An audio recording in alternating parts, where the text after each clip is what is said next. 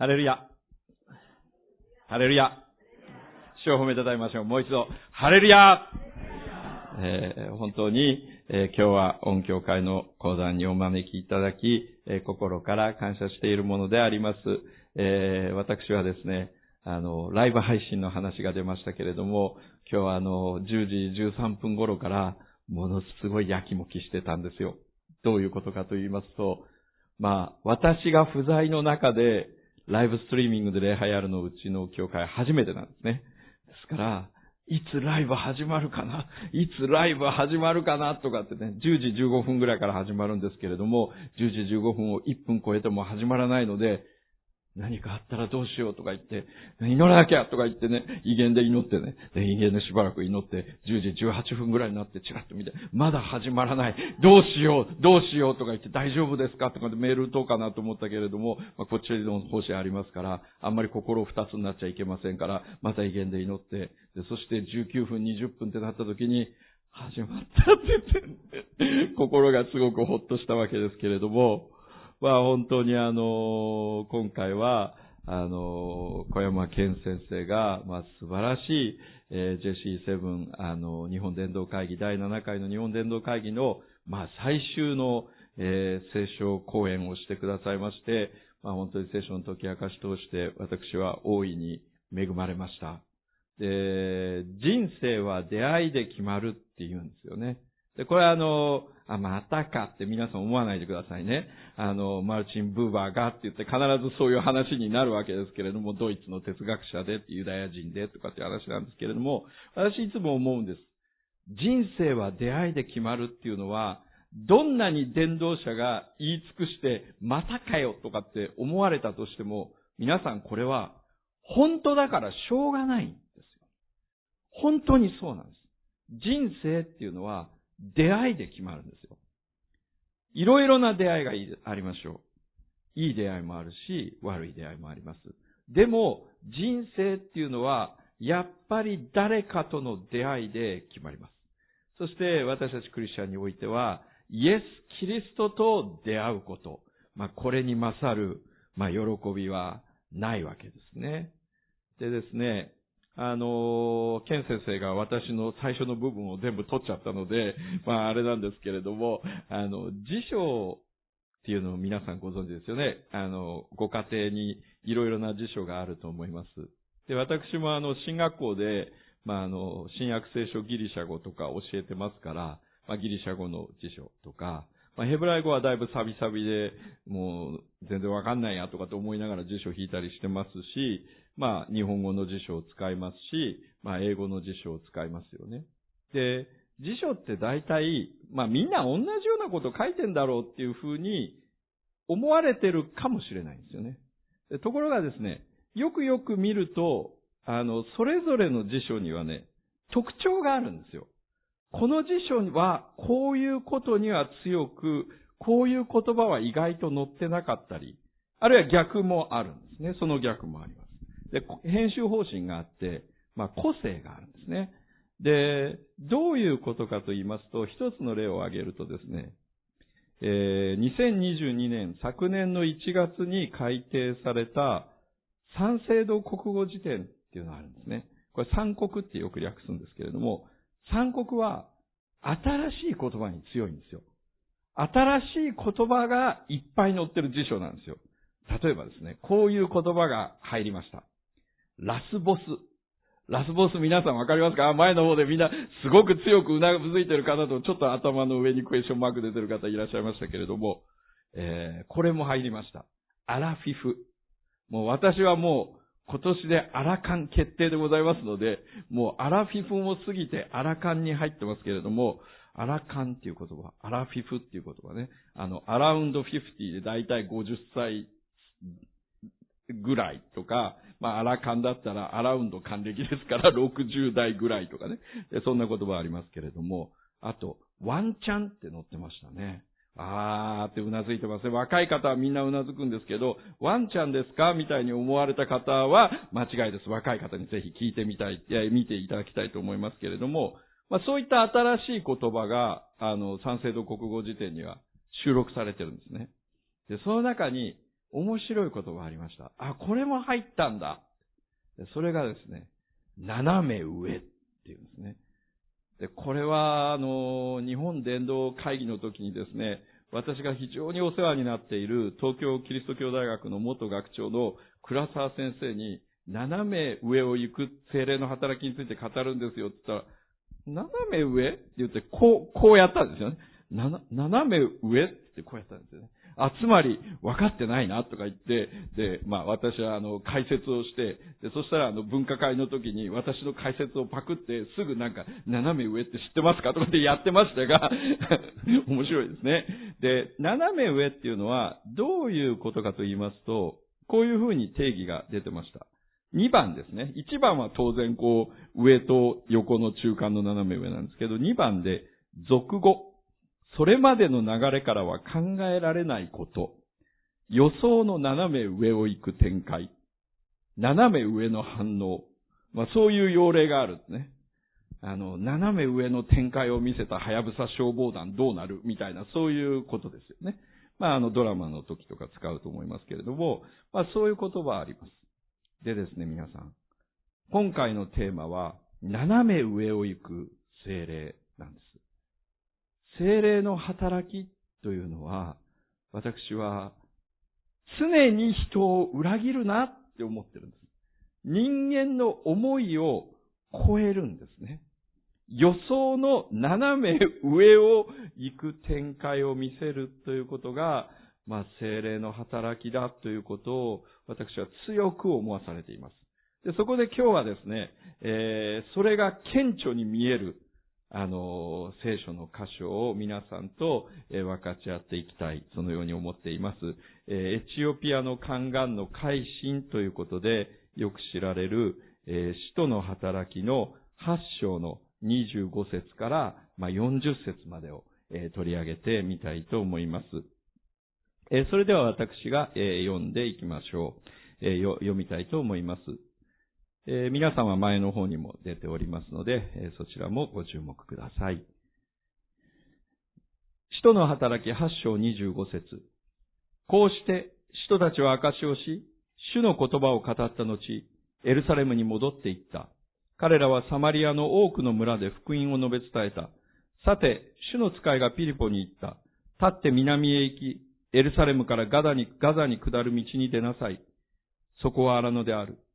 そこでピリポは立って出かけた。すると見よ、そこにエチオピア人の女王、カンダ家の交換で、女王の全財産を管理していたカンガンのエチオピア人がいた。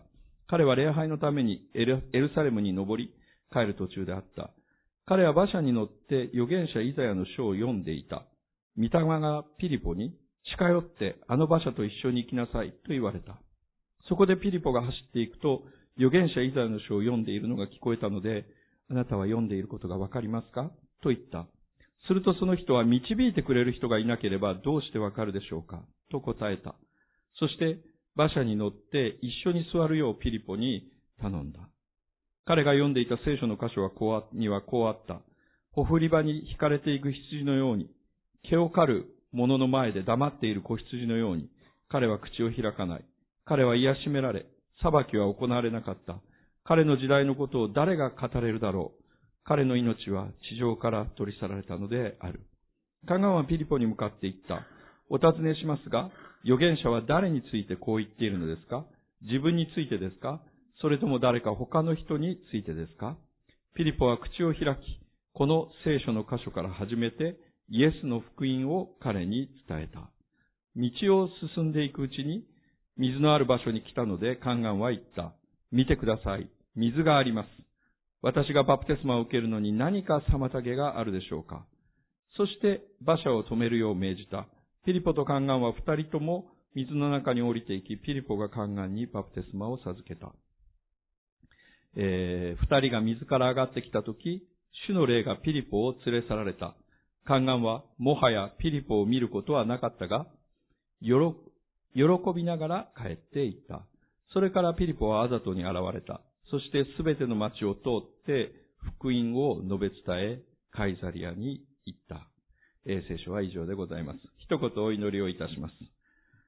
天のお父様、私たち一人一人には願いがあります。こうしたい。こうなりたい。このようになって、こういう人生を生きたい。しかし、精霊が私たちを導くのは、時に私たちの想像のあなたは斜め上を飛んでいきます。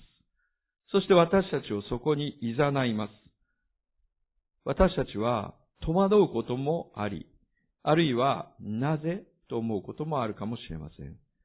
しかし、精霊による斜め上の展開、これは私たちにとって本当に素晴らしいものです。伝道者ピリポとエチオピアの宦官のこの出会いの物語から、どうか私たちに教えてください。あなたの素晴らしい精霊様、その偉大な働きを私たちに教え、私たちを励ましてください。願いが叶わない、あるいは願いが折り取られるような時にこそ、あなたが働き私たちの人生を新しくするという真のリバイバルと命の流れを今日私たちに教え、私たちを満たし、どうか私たちを勇敢にしてくださいますように。以下の時間を見てに委ねます。語る者の口を清め、聞く者の皆様の耳をあなたが開いてくださいますように。イエス・キリストの皆をで祈ります。アーメン。精霊の斜め上の働き。その第一はですね、想定外の派遣です。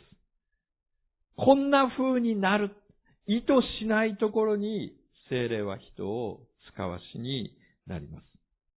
で、この箇所はですね、あの、伝道者のピリポと呼ばれる人ですね。弟子のピリポではなくて、伝道者のピリポという人が、まあ、あの、サマリアという町で伝道がをしていて、そのサマリアという場所で、まあ、南に行きなさいよという命令をいただくところから始まるんですけれども、まあ、ピリポはその前、先ほど私が言ったように、サマリアという場所にいるんですね。ユダヤっていうのがあって、サマリアっていうのはこう上の方にあるんですね。要するに北にあります。えー、ユダヤの北60キロぐらいのところにピリポはいたわけですね。で、どういう状況かと言いますと、エルサレム教会が激しい迫害にあって、まあ、主だった人以外はみんな散らされていったわけですね。で、ピリポはその一人でした。で、散らされていった先で方々で伝道しましたっていうことが書いてあります。で、ピリポはサマリアのところまで来ても、まあ、伝道をやめなかったんですね。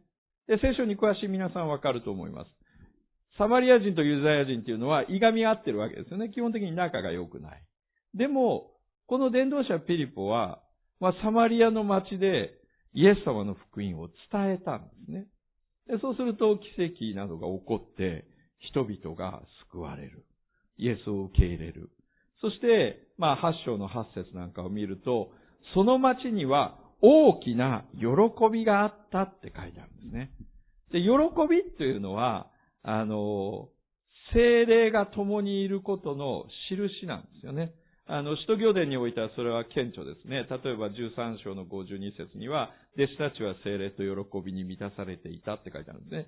精霊に満たされるっていうのは精霊目に見えないですから、なんで分かったんだろうっていうと、彼らが本当に心からの喜びを持っていたっていうことで、ああ、精霊が共にいたんだなっていうことです。ですから、精霊と喜びっていうのはかなり近い関係があるわけですね。だから街全体に大きな喜びがあったっていうことは、伝道者ピリポの、まあ言ってみれば、あの、破れかぶれ伝道ですよね。想定外伝道ですよね。迫害されて福音を伝えた伝道は、まあ、あの、身を結びまして、まあ、サマリア人が救われて、街は喜びに満たされたわけです。素晴らしいことです。ところがですね、あんまりそれを喜べない人たちがおそらくはいたんでしょう。エルサレムにそのサマリアでもイエス様を信じる人が出たらしいっていうことを聞いて、ペテロとヨハネがそっちに使わされていくという、まあ、ストーリーは展開を見せるわけですね。で、何のためにっていうのが書いてないんですけれども、大体学者たちは一致して、それはあの、サマリアで起こった出来事か、本当か嘘かを、まあ、要するに真偽を調べるために行ったっていうことですよ。先ほども言いましたけれども、ユダヤ人とサマリア人というのは仲悪いわけですから、あの連中がどうしてイエスを信じるなんていうことがあるだろうかというのが、まあ、どこかにあるわけですよね。で、そこで、ペテロさん、ヨハネさん、行ってきてください。行って見てみてください。確かめてください。本物なのかどうかを確かめてください。で、そんな風にして彼らは連れて行かれて、まあ、あの、ペテロとヨハネはサマリアの町に来て、で、そしてペテロとヨハネは、あれなんでこの人たちには精霊が下ってないんだろうっていうようなことは思って、手を置いて、彼らが手を置いて祈った時にサマリア人たちに精霊が下ったと聖書は書いてあるわけです。目の前で精霊が下った。で、そこでペテロとヨハネは、もうグーの音も出ないですよね。だって、精霊が下ったって自分に起こったようなことがあっちにも起こってるっていうことは、神はこの人たちを受け入れている。自分はこの人たちはあんまり好きじゃない。でも、神様はこの人たちを受け入れてるんだ。ということで、まあ、精霊の文字通り、あの、精霊の勝因なんていう言葉が、まあ、パウルの手紙にありますけれども、まあ、そういう感じになったわけですよ。お墨付きをいただいたわけですよ。太鼓判をいただいたわけですよ。ですからね、皆さん。伝道者ピリポのサマリア伝道は、ますますいいところっていうところじゃないですか街に喜びが来て。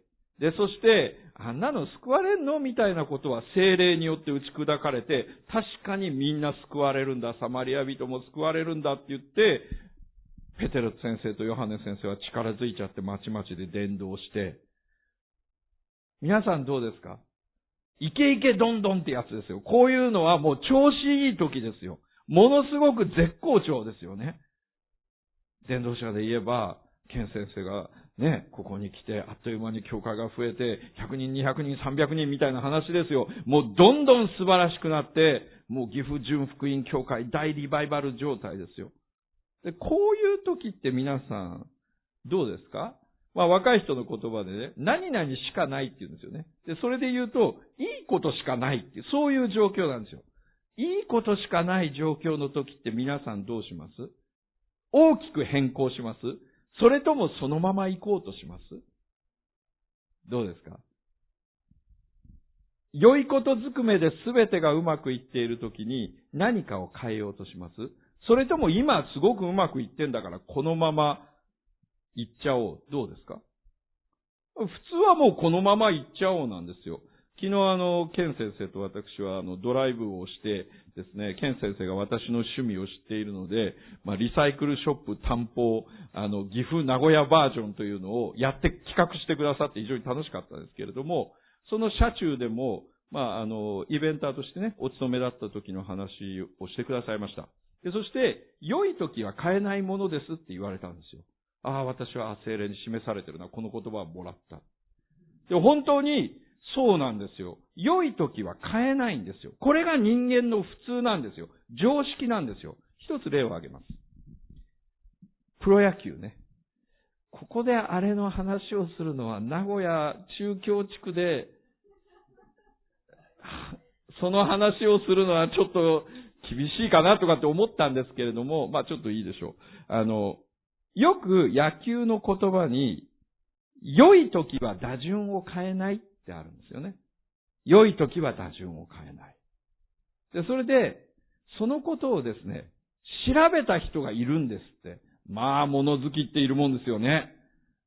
いや、良い時は打順を変えないというのはよく聞く言葉ですけど、本当にそうなのかって言って調べた人がいる。で、この方はですね、え、っと、昨年、神戸在住の芦屋だったかどっかにいらっしゃる熱狂的な虎吉、つまり阪神ファンの方が、過去85年の阪神の、阪神タイガースの打順を全部調べたっていうんですよね。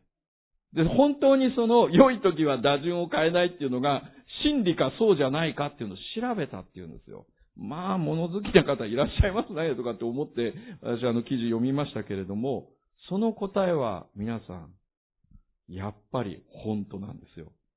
良い時は変えてないっていうんですね。優勝した時は打順はものすごい固定してるっていうんですよ。逆に悪い時は打順は猫の目だっていうんですね。で、あの、まあ、今年は優勝しました。今年はあれしましたけれども、あの、2000年ですね。あの、2000年に阪神が最下位に沈んだ時ですね。まあ、最下位の時もありますからね、ちゃんと言わなきゃいけないですよね。あの、他のファンとしてはね。えー、あの、最下位の時は、プロ野球136試合中、打順が135通りあったって言うんですよ、皆さん。136試合中135通りですからね。でつまり、同じ打順でいた日は、二、二日しか、二試合しかなかったっていうことですよ。で、ちなみにその時の監督は、あの名将野村克也さんなんですよね。あの野村さんにして、うまくいかない時は猫の目になるんですよ。なんとかしなきゃいけないっていうから、とにかく変えようとするんですよね。だから、うまくいってる時は変えないっていうのが人間の常識であり、人間の想定なんですよ。皆さん。伝道者ピリポのサマリア伝道は、これ以上なくうまくいって、上り上司だったわけですよ。ですから私思います。何も書いてないですけどね。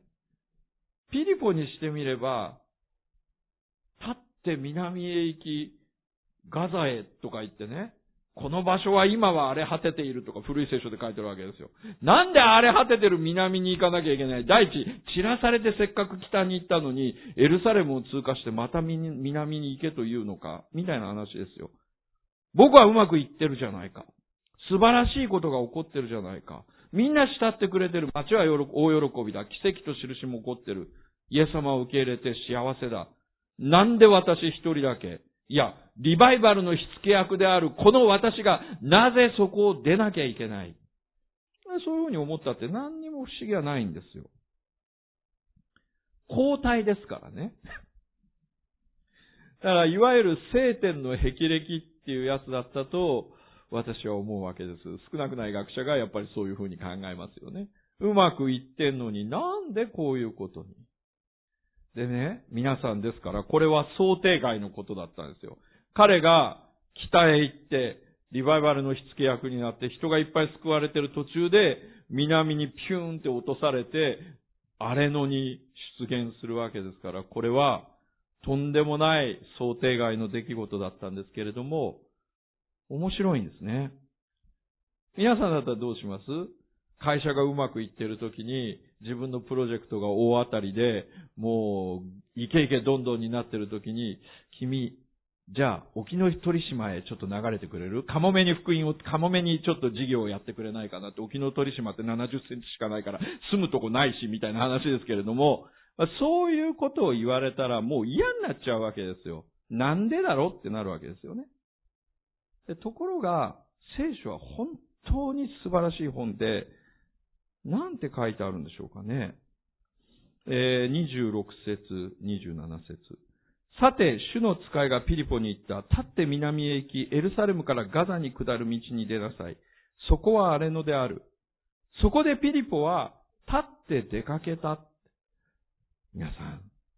それしか書いてないんですよ、愛する皆さん。それしか書いてないんですよ。立って出かけた。もうこの上もなく単純なことを書いてるんですよ。つまり、ピリポは、その精霊の促しに、そのまま従順したっていうことですよ。おっしゃる通りに南へ。想定外だけれども、精霊がおっしゃる通りに、私は南へ行きますと言ったわけですよ。あ素晴らしいですね。それは、アブラハムが行き先を知らずして出て行ったっていうのと同じなんですよ。あの、聖書は重要なところで従順を求められているところは、大抵言葉はないんですよね。立って行ったとか、何々をしたっていう、それだけなんですよ。白アムの池に行って洗いなさい。行って洗いましたっていう、それだけなんですよ。で、そういう想定外の派遣が精霊はなさることなんですよ。だから精霊っていうのは私たちの斜め上、常識を超えたことを要求するんですよね。いい時は打順を変えないとかって言ってね。もう、いい時だから毎試合変えますみたいな話ですよ。んなのありえないみたいなことを、まあ、精霊は時にするわけです。でそして、想定外の派遣から第二に精霊は私たちを斜め上に連れて行っていくというのは、予想外の出会いを得させるんですね。不思議な出会いが出てくるわけですよ。で、ガザに下っていく道の途中で、あの、伝道者ピリポは、一両の馬車を見つけるんですね。で、立派な馬車を見つけるわけですよ。多分彼は徒歩ですから、で、馬車がパカパカパカって来て、で、それで、馬車の中からなんか読んでる声が聞こえるということですね。で、読んでる声の主は、エチオピアの女王神だけの交換であるところの宦官だったわけですね。27節。そこでピリポは立って出かけた。すると見よ。そこにエチオピアの人の女王神だけの交換で、女王の財産、全財産を管理していた宦官のエチオピア人がいた。彼は礼拝のためエルサレムに登り帰る途中であった。この人は、聖書では、エチオピア人の女王神だけの交換で、宦官であったって書いてあるんですね。女王の全財産を管理していた宦官と書いてあります。で、このよ、この人っていうのは、おそらくピリポにとっては予想外の出会いだったと思うんですよね。こういう人に主は出会わせるんだ私をって思うような出会いだったと思います。なぜピリポが予想外だって私が思うのか、2点挙げます。まず、この人は、この宦官は、エチオピア人の女王勘だけの交換です。エチオピア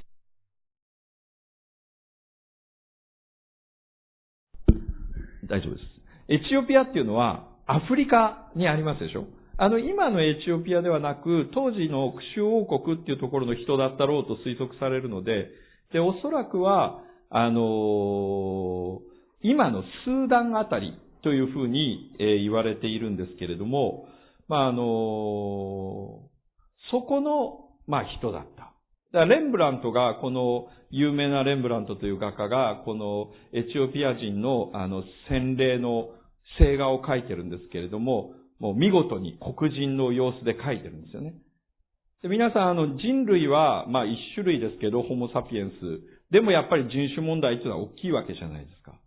で、人種問題っていうのはやっぱり根幹にあるのは、自分とちょっと違う要望であるということですよね。だから、ギリシャ語を話すユダヤ人であったピリポが、色の黒い人を見たときっていうのは、やっぱりそれはそれで大きな衝撃だったと思うんですよね。神はこの人を私に使わす。で、もう一つ。で、ですから、まあ、ピリポはですね、あもう一つじゃないですね。ピリポは、あの、要するに、違法人伝道の宣伝をつけたとも言えるわけですよ。あの、十章のコリネリオ物語が違法人伝道の始まりみたいに私たち思いやすいんですけれども、もうここで違法人伝道は始まっているんですよね。で、しかも、もう一つのことは、この人は、女王の全財産を管理していた、宦官って書いてあるんですよ。で、宦官っていうのはなかなか、あの、わからない言葉ですよね。で、あの、古い言葉ですし、まあ今こういう習慣が全くないので、あの、これは何なんだっていう話になるわけですが、宦官というのは、虚勢された男性のことを指すんですよね。うん。なんかすごく悲しい、それだけ聞いただけで悲しい話ですけれども、まあ男性のその男性性を司るような部分を取って、まあ虚勢して、で、その上で、まあ女王様の財産を管理したり、あるいは王様の、まあ、女性たちですね。あの、奥様たちを管理したりとか、そういうお仕事をさせるわけですよ。戦争に連れられた捕虜とかで子供のうちにそういうことをされて、まあそういうお仕事に当たったり、あるいはあの、罰を受けて、その罰を受け、によってそうさせられたりとかね。あの、中国が有名ですけれども、日本にはあんまりそういう習慣がないので私たちには馴染みがないんですけれども、ですから、私は思うんです。イザヤ書を読んでいたその声は、おそらく男性の声ではなかった。女性の声でもなかったんですよね。あの、ホルモンが変わりますから、声質が変わっちゃう。よく言われることです。だからそういう不思議な声の、で読まれるイザヤ書53章をピリポは聞いて、なんだろうって言って馬車で。で、あなたは読んでることがわかりますか？で、そうやって始まるわけです。ですから、しかもですよ、宦官っていうのは、ユダヤ教においては、そういう人はいてはいけない人なんですね。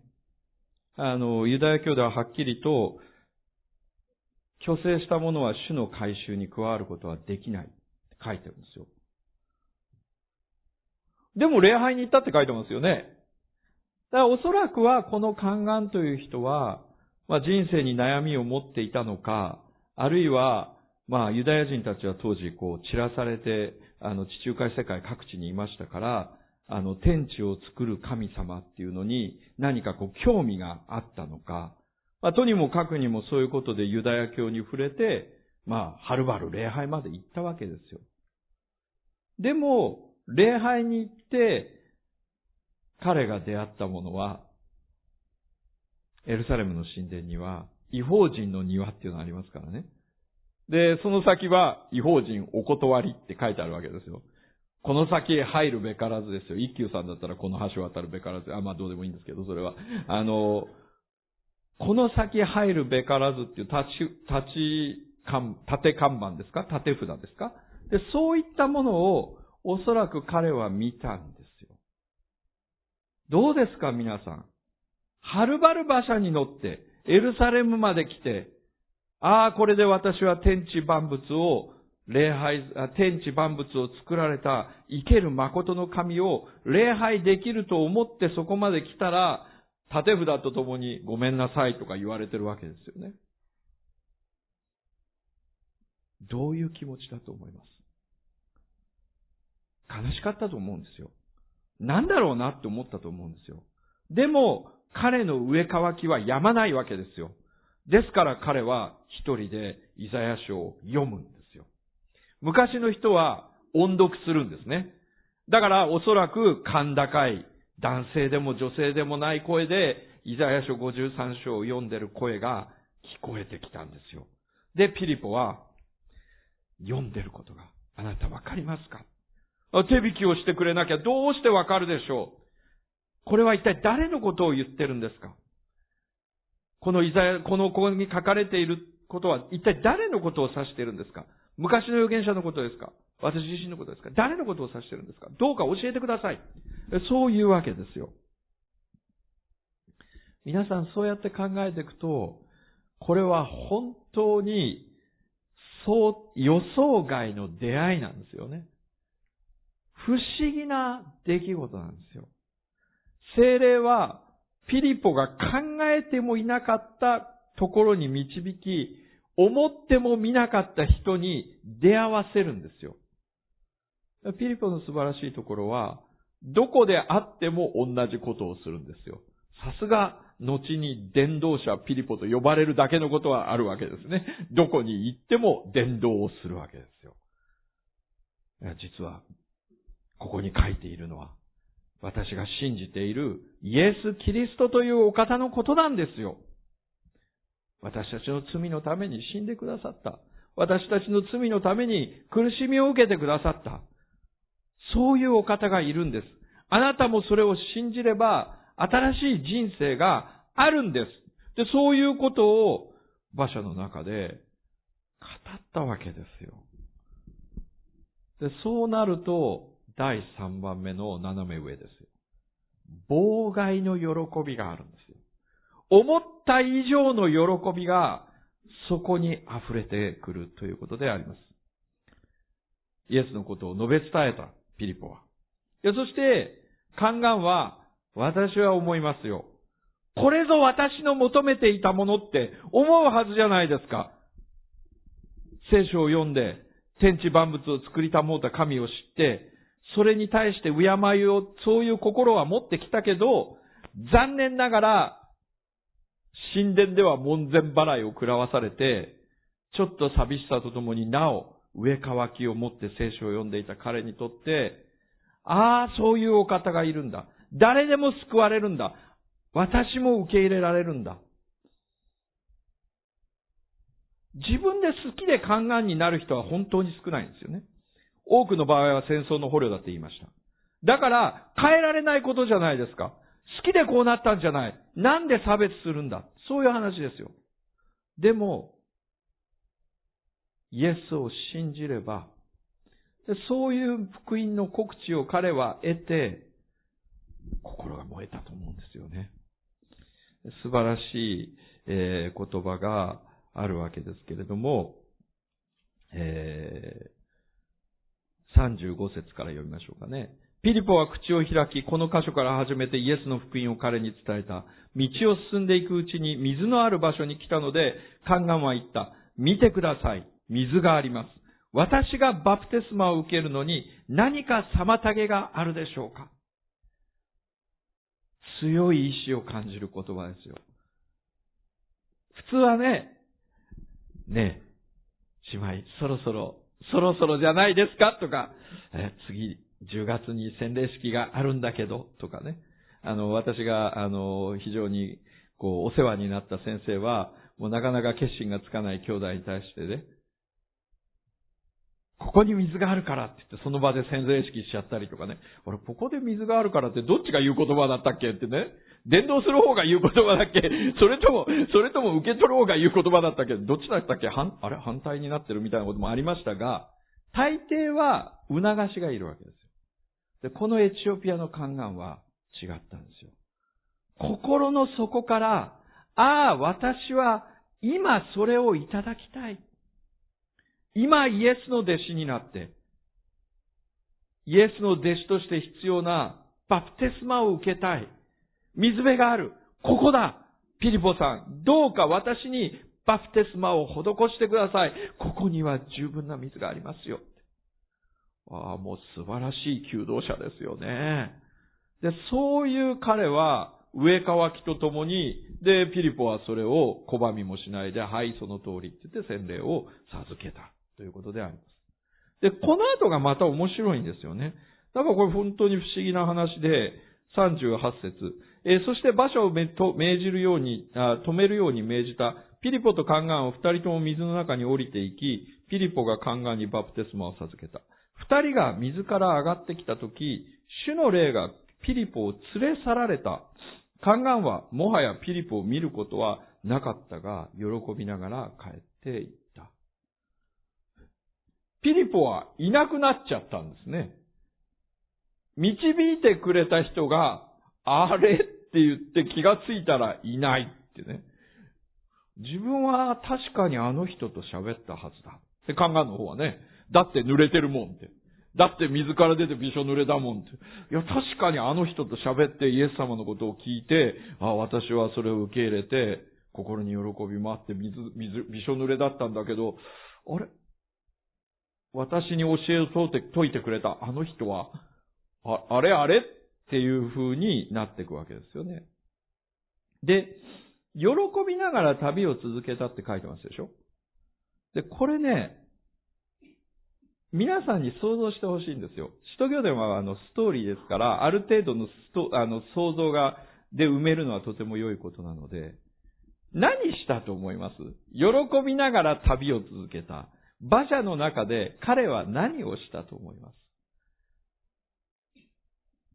なんか、くれません？え？賛美したあるかもしれませんね。歌を歌ったあるかもしれません。もう一人ぐらい聞いてみましょうかね。馬車の中で。祈り、祈りもあるかもしれませんね。感謝の祈りを捧げたあるかもしれません。近くなっては来てるんですよね。もう本当に近いところなんですけど、前後関係で言うと彼は何してましたっけ？聖書を読んでたでしょ？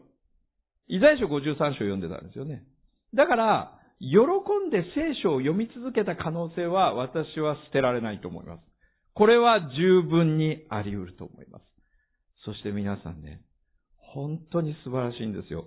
もし彼が53から進んで読んで、56まで読んでたら、おそらくは彼の喜びは爆発的に増加したと私は信じるんですね。読んでみましょうか。えー、イザヤ書の、えー、56章ですね。えー、2017だと旧約の1262ページ。主はこう言われる。公正を守り正義を行え。私の救いが来るのは近いからだ。私の義が現れるのも。幸いなことよ。安息日を守ってこれを汚さず、どんな悪事からもその手を守る人は、このように行う人、このことを固く保つ人の子は、主に連なる国、異国の民は言ってはならない。私、主はきっと私をその民から切り離されると。宦官も言ってはならない。ああ、私は枯れ木だと。なぜなら、主がこう言われるからだ。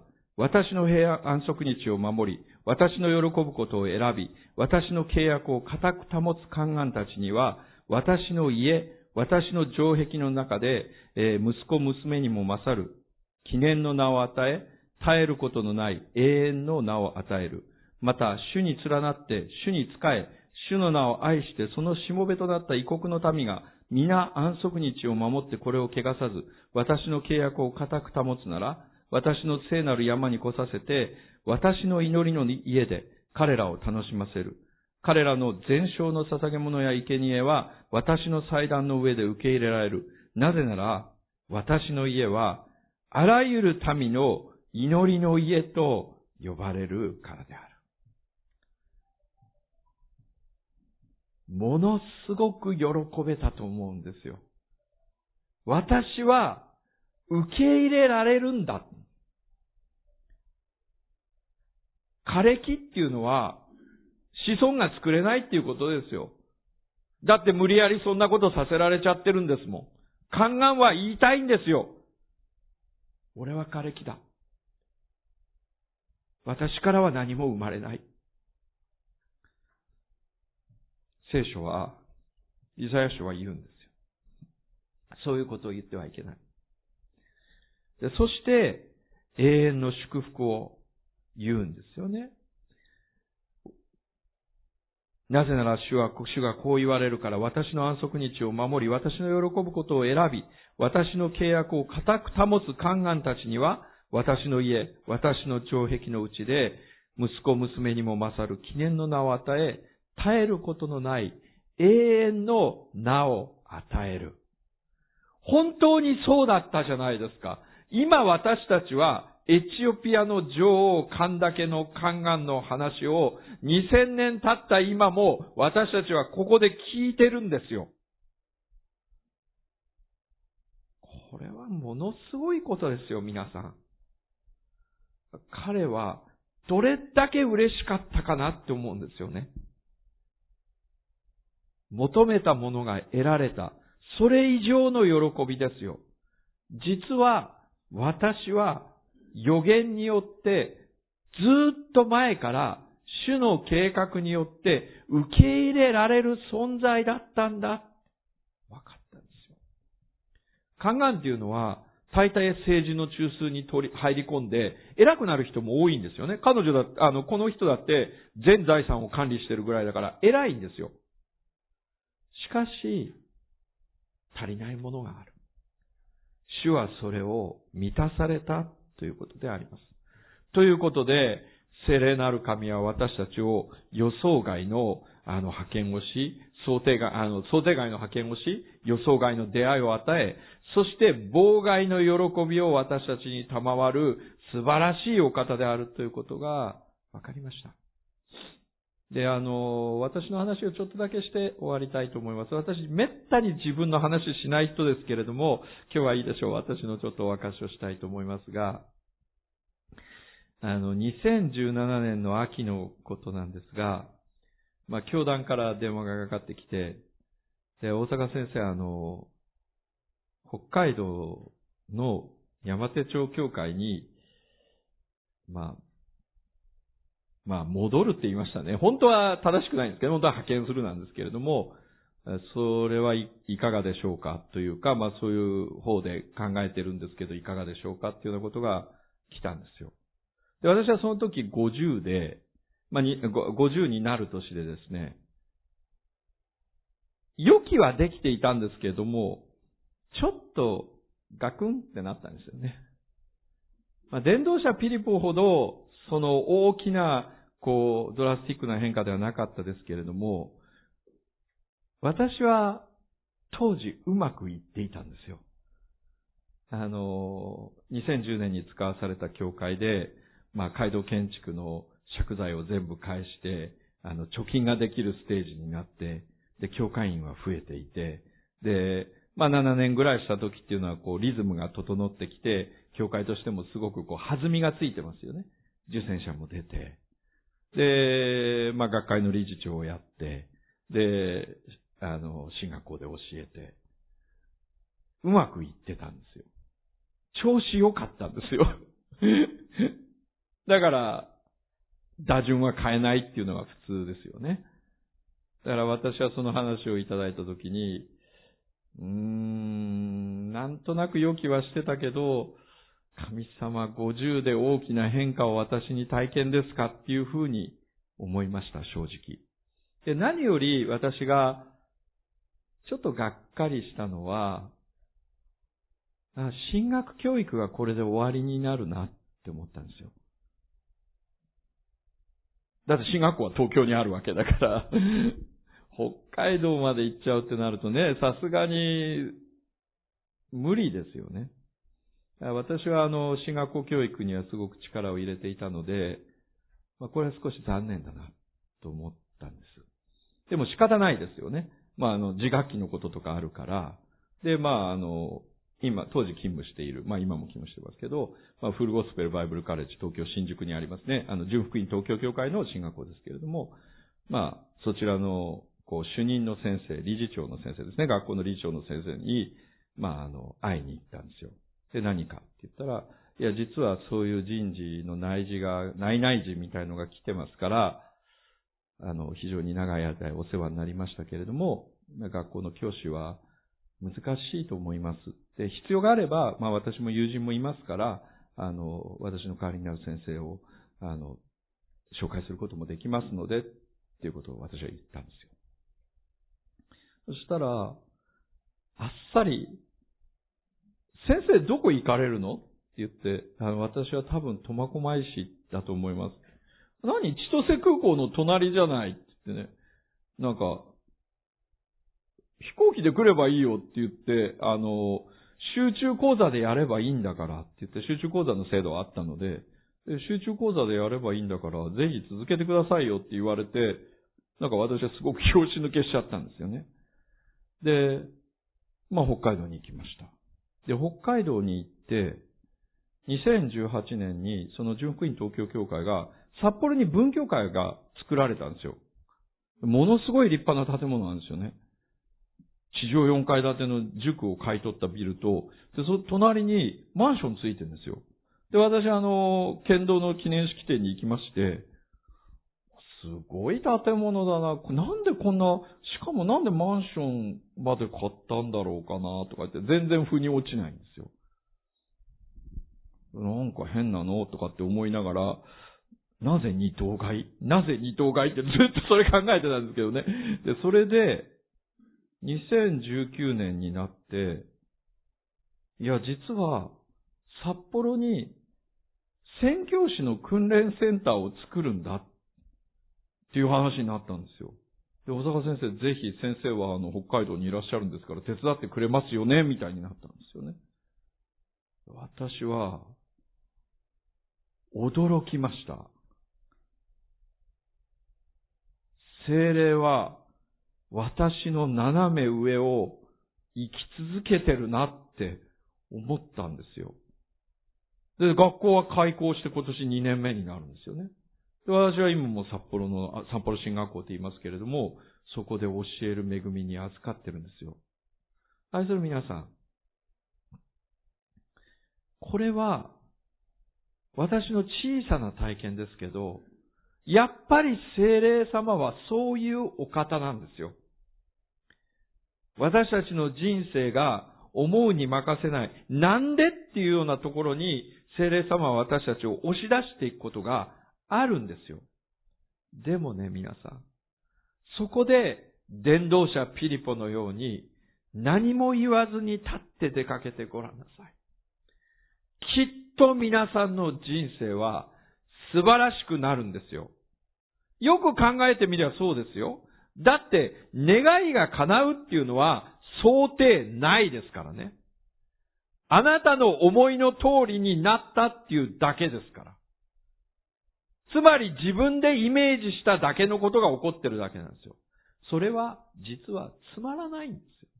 本当に面白いことっていうのは、やったことのないこと、想定の外にあることをするから面白いんじゃないですか、皆さん。違いますか？思い通りのことを頭で思い描いたことが全部できたって、それは大したことないんですよ。だからお金持ちになって帰って困っちゃうっていう人が多いわけじゃないですか。お金があれば何でもできると思って、宝くじ当たって、宝くじ当たって、気がついたら破産してる人という人がいっぱいいるんですよ。どうしてだと思います？それは自分の思い通りになることを突き詰めたって、それだけだからですよ。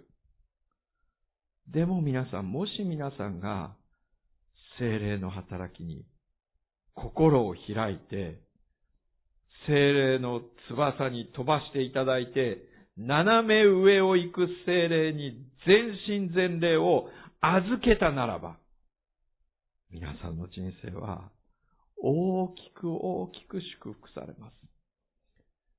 私は本当に思ってるんですよ。こんなこと誰の人生に起こっただろう。進学校の教師は多いです。進学博士は山ほどいます。素晴らしい教えてはいっぱいいます。本当にそうだと思います。私なんか全然大したことないって自分で思ってるんですよ。だけど、私が行くところに進学校がついてきた、そういう体験をした人は、そんなに多くないかなと思うんですよ。私は自分が偉いなんて言いません。あの時精霊の教団の促しに従って、埼玉に留まることをせず、北海道に、逆ですけどね、立って北へ行きですけどね、私はね。行ったことが、私の人生を面白くしてるんですよ。皆さん、人生は一度だけですよ。つまらない人生がいいですか？それとも、喜びがあって、面白い人生がいいですか？どっちがいいですか？願いが全部叶って、ああ、つまらないっていう人生と、願いを超えて働く神様と一緒に生きる面白い人生、どっちがいいですか？私は当然に後の方だと思います。斜め上を行く精霊と、ぜひ一緒に歩いていただきたいんですよ。不思議な人生になります。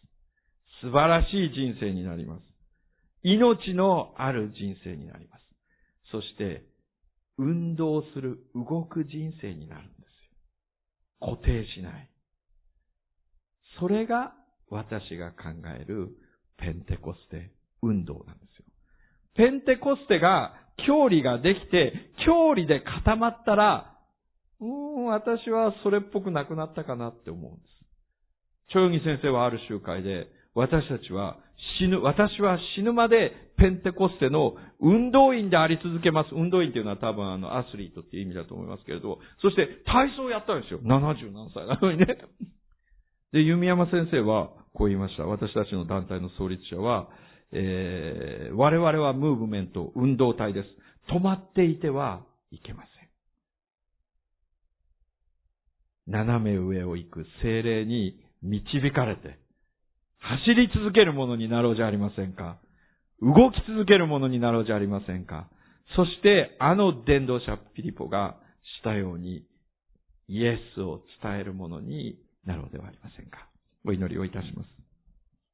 天のお父様心から感謝をいたします。今日本当に、え私たちは、え使徒行伝8章から斜め上を行く精霊という、え神様御言葉で、タイトルで、え聖書を学びました。そして神様は本当に想定外を行く人生の素晴らしさを学びました。主よどうか私たちに働いてください。私たちが同じ日常ではない、精霊の新しい促しに従順になれるように、心貧しく、砕かれた、柔らかい心をどうか私たちに与えてください。決心の時を持ちたいと思います。皆さんの中に、ああ、私は精霊のその想定外、予想外、妨害の、その素晴らしい斜め上の精霊の働きを求めて、それに従っていきたい。そのような決心のある方は手を挙げてお示しください。その方のために祈りたいと思います。多くの手が上がっております。えー、恥ずかしがることはありません。皆さんの祝福を祈ります。多くの手が上がっております。感謝します。では皆さんのために祝福を祈ります。ハレルヤ天皇父様感謝をいたします。本当に多くの方が再決心をいたしました。私たちはどうかするととどまりたくなるのです。うまくいっている。このままで大丈夫だ。なんとかやっている。まあまあ、なあなあで、なんとかなんとかやってるんだからいいじゃないか。そのように思いたいのです。しかし、精霊は時にそれをお許しにはなりません。そこが大事です。どうか私たちを、あの伝道者ピリポがそうであったように、すっくと立って、南に向かうものにさせてください。それで精霊様、どうか今手を挙げた恩一人一人に尊く働いて、そして一人一人に精霊の油注ぎを豊かに与え、柔らかく、そしてしなやかな心で、新しく主に仕え、そして精霊に満たされ、なお喜びと感謝のある、オンリーワンの人生を生きることができますように、今手を挙げてくださった皆さんを祝福します。イエス・キリストの皆によって祈ります。アーメン。しばらく皆さんでご一緒に祈りましょう。精霊の満たしを求めて祈ります。それぞれで、それぞれの声で、大きな声で祈りましょう。ハレルヤ、ハレルヤ、ハレルヤ。おー、主よありがとうございます。あなたは生きて働いておられます。働いておられます。おー、主よどうか今働いてください。聖霊様どうか望んでください。この岐阜純福音教会にあなたの素晴らしい、あ神様油注ぎを与えてください。そして神様あなたの喜びを与えてください。あ神様本当に、あの、エチオピアの宦官が言えたような、あ神様心震える喜びを取り戻すものを今起こしてくださいますようにお祈りをいたします。ハレルヤ、ハレルヤ。ヤ、ハレルヤ。おー、主よ、ハレルヤ、ハレルヤ。おー、主よ、ありがとうございます。感謝します。ハレルヤ。おー、皆さんにもう一つお聞きいたします。皆さんの中に、あ自分は、あの喜びを失っていた。イエス・キリストを信じたあの日の喜び。聖霊に満たされたあの日の喜び。イエス・キリストと共にあるんだ、あの日。一生懸命トラクトを配って汗して、喜んでスイカを食べたあの時。伝道した喜び。共に福音を分かち合ったあの喜び。私は忘れていた。もうひとたびそれを取り戻したい。聖霊様、どうか今私のうちに溢れてください。私の心の内に溢れて喜びを返してください。もう一、もう一度私の喜びを更新してください。そのように願う方はいらっしゃいますか？その方たちのために祈りたいと思います。そのような思いでいらっしゃる方はいらっしゃいますか？その方たちのために祈りたいと思います。ハレルヤ、多くの手が上がっています。祈ります。ハレルヤ、主を感謝をいたします。あなたが本当に心の内に湧き上がる喜びの泉が枯れている。そのように思っている方が手を挙げておられます。どうかそれらの方に、その素直に手を挙げた素直な心にあなたが報いてください。もうひとたびあなたがあのエチオピアの宦官が得たような精霊による豊かな喜びを与えてくださいますように。許されている。受け入れられている。永遠の名が与えられる。私は確かにあなたのものだ。主と共にいる喜びを分かち合わせてください。そのように求めている方々に今静かにあなたが望んでくださいますよう。イエス・キリストの皆によって祝福して祈ります。アーメン。ハレルヤ、感謝します。しばらく静かに祈りましょう。ハレルヤ。Hallelujah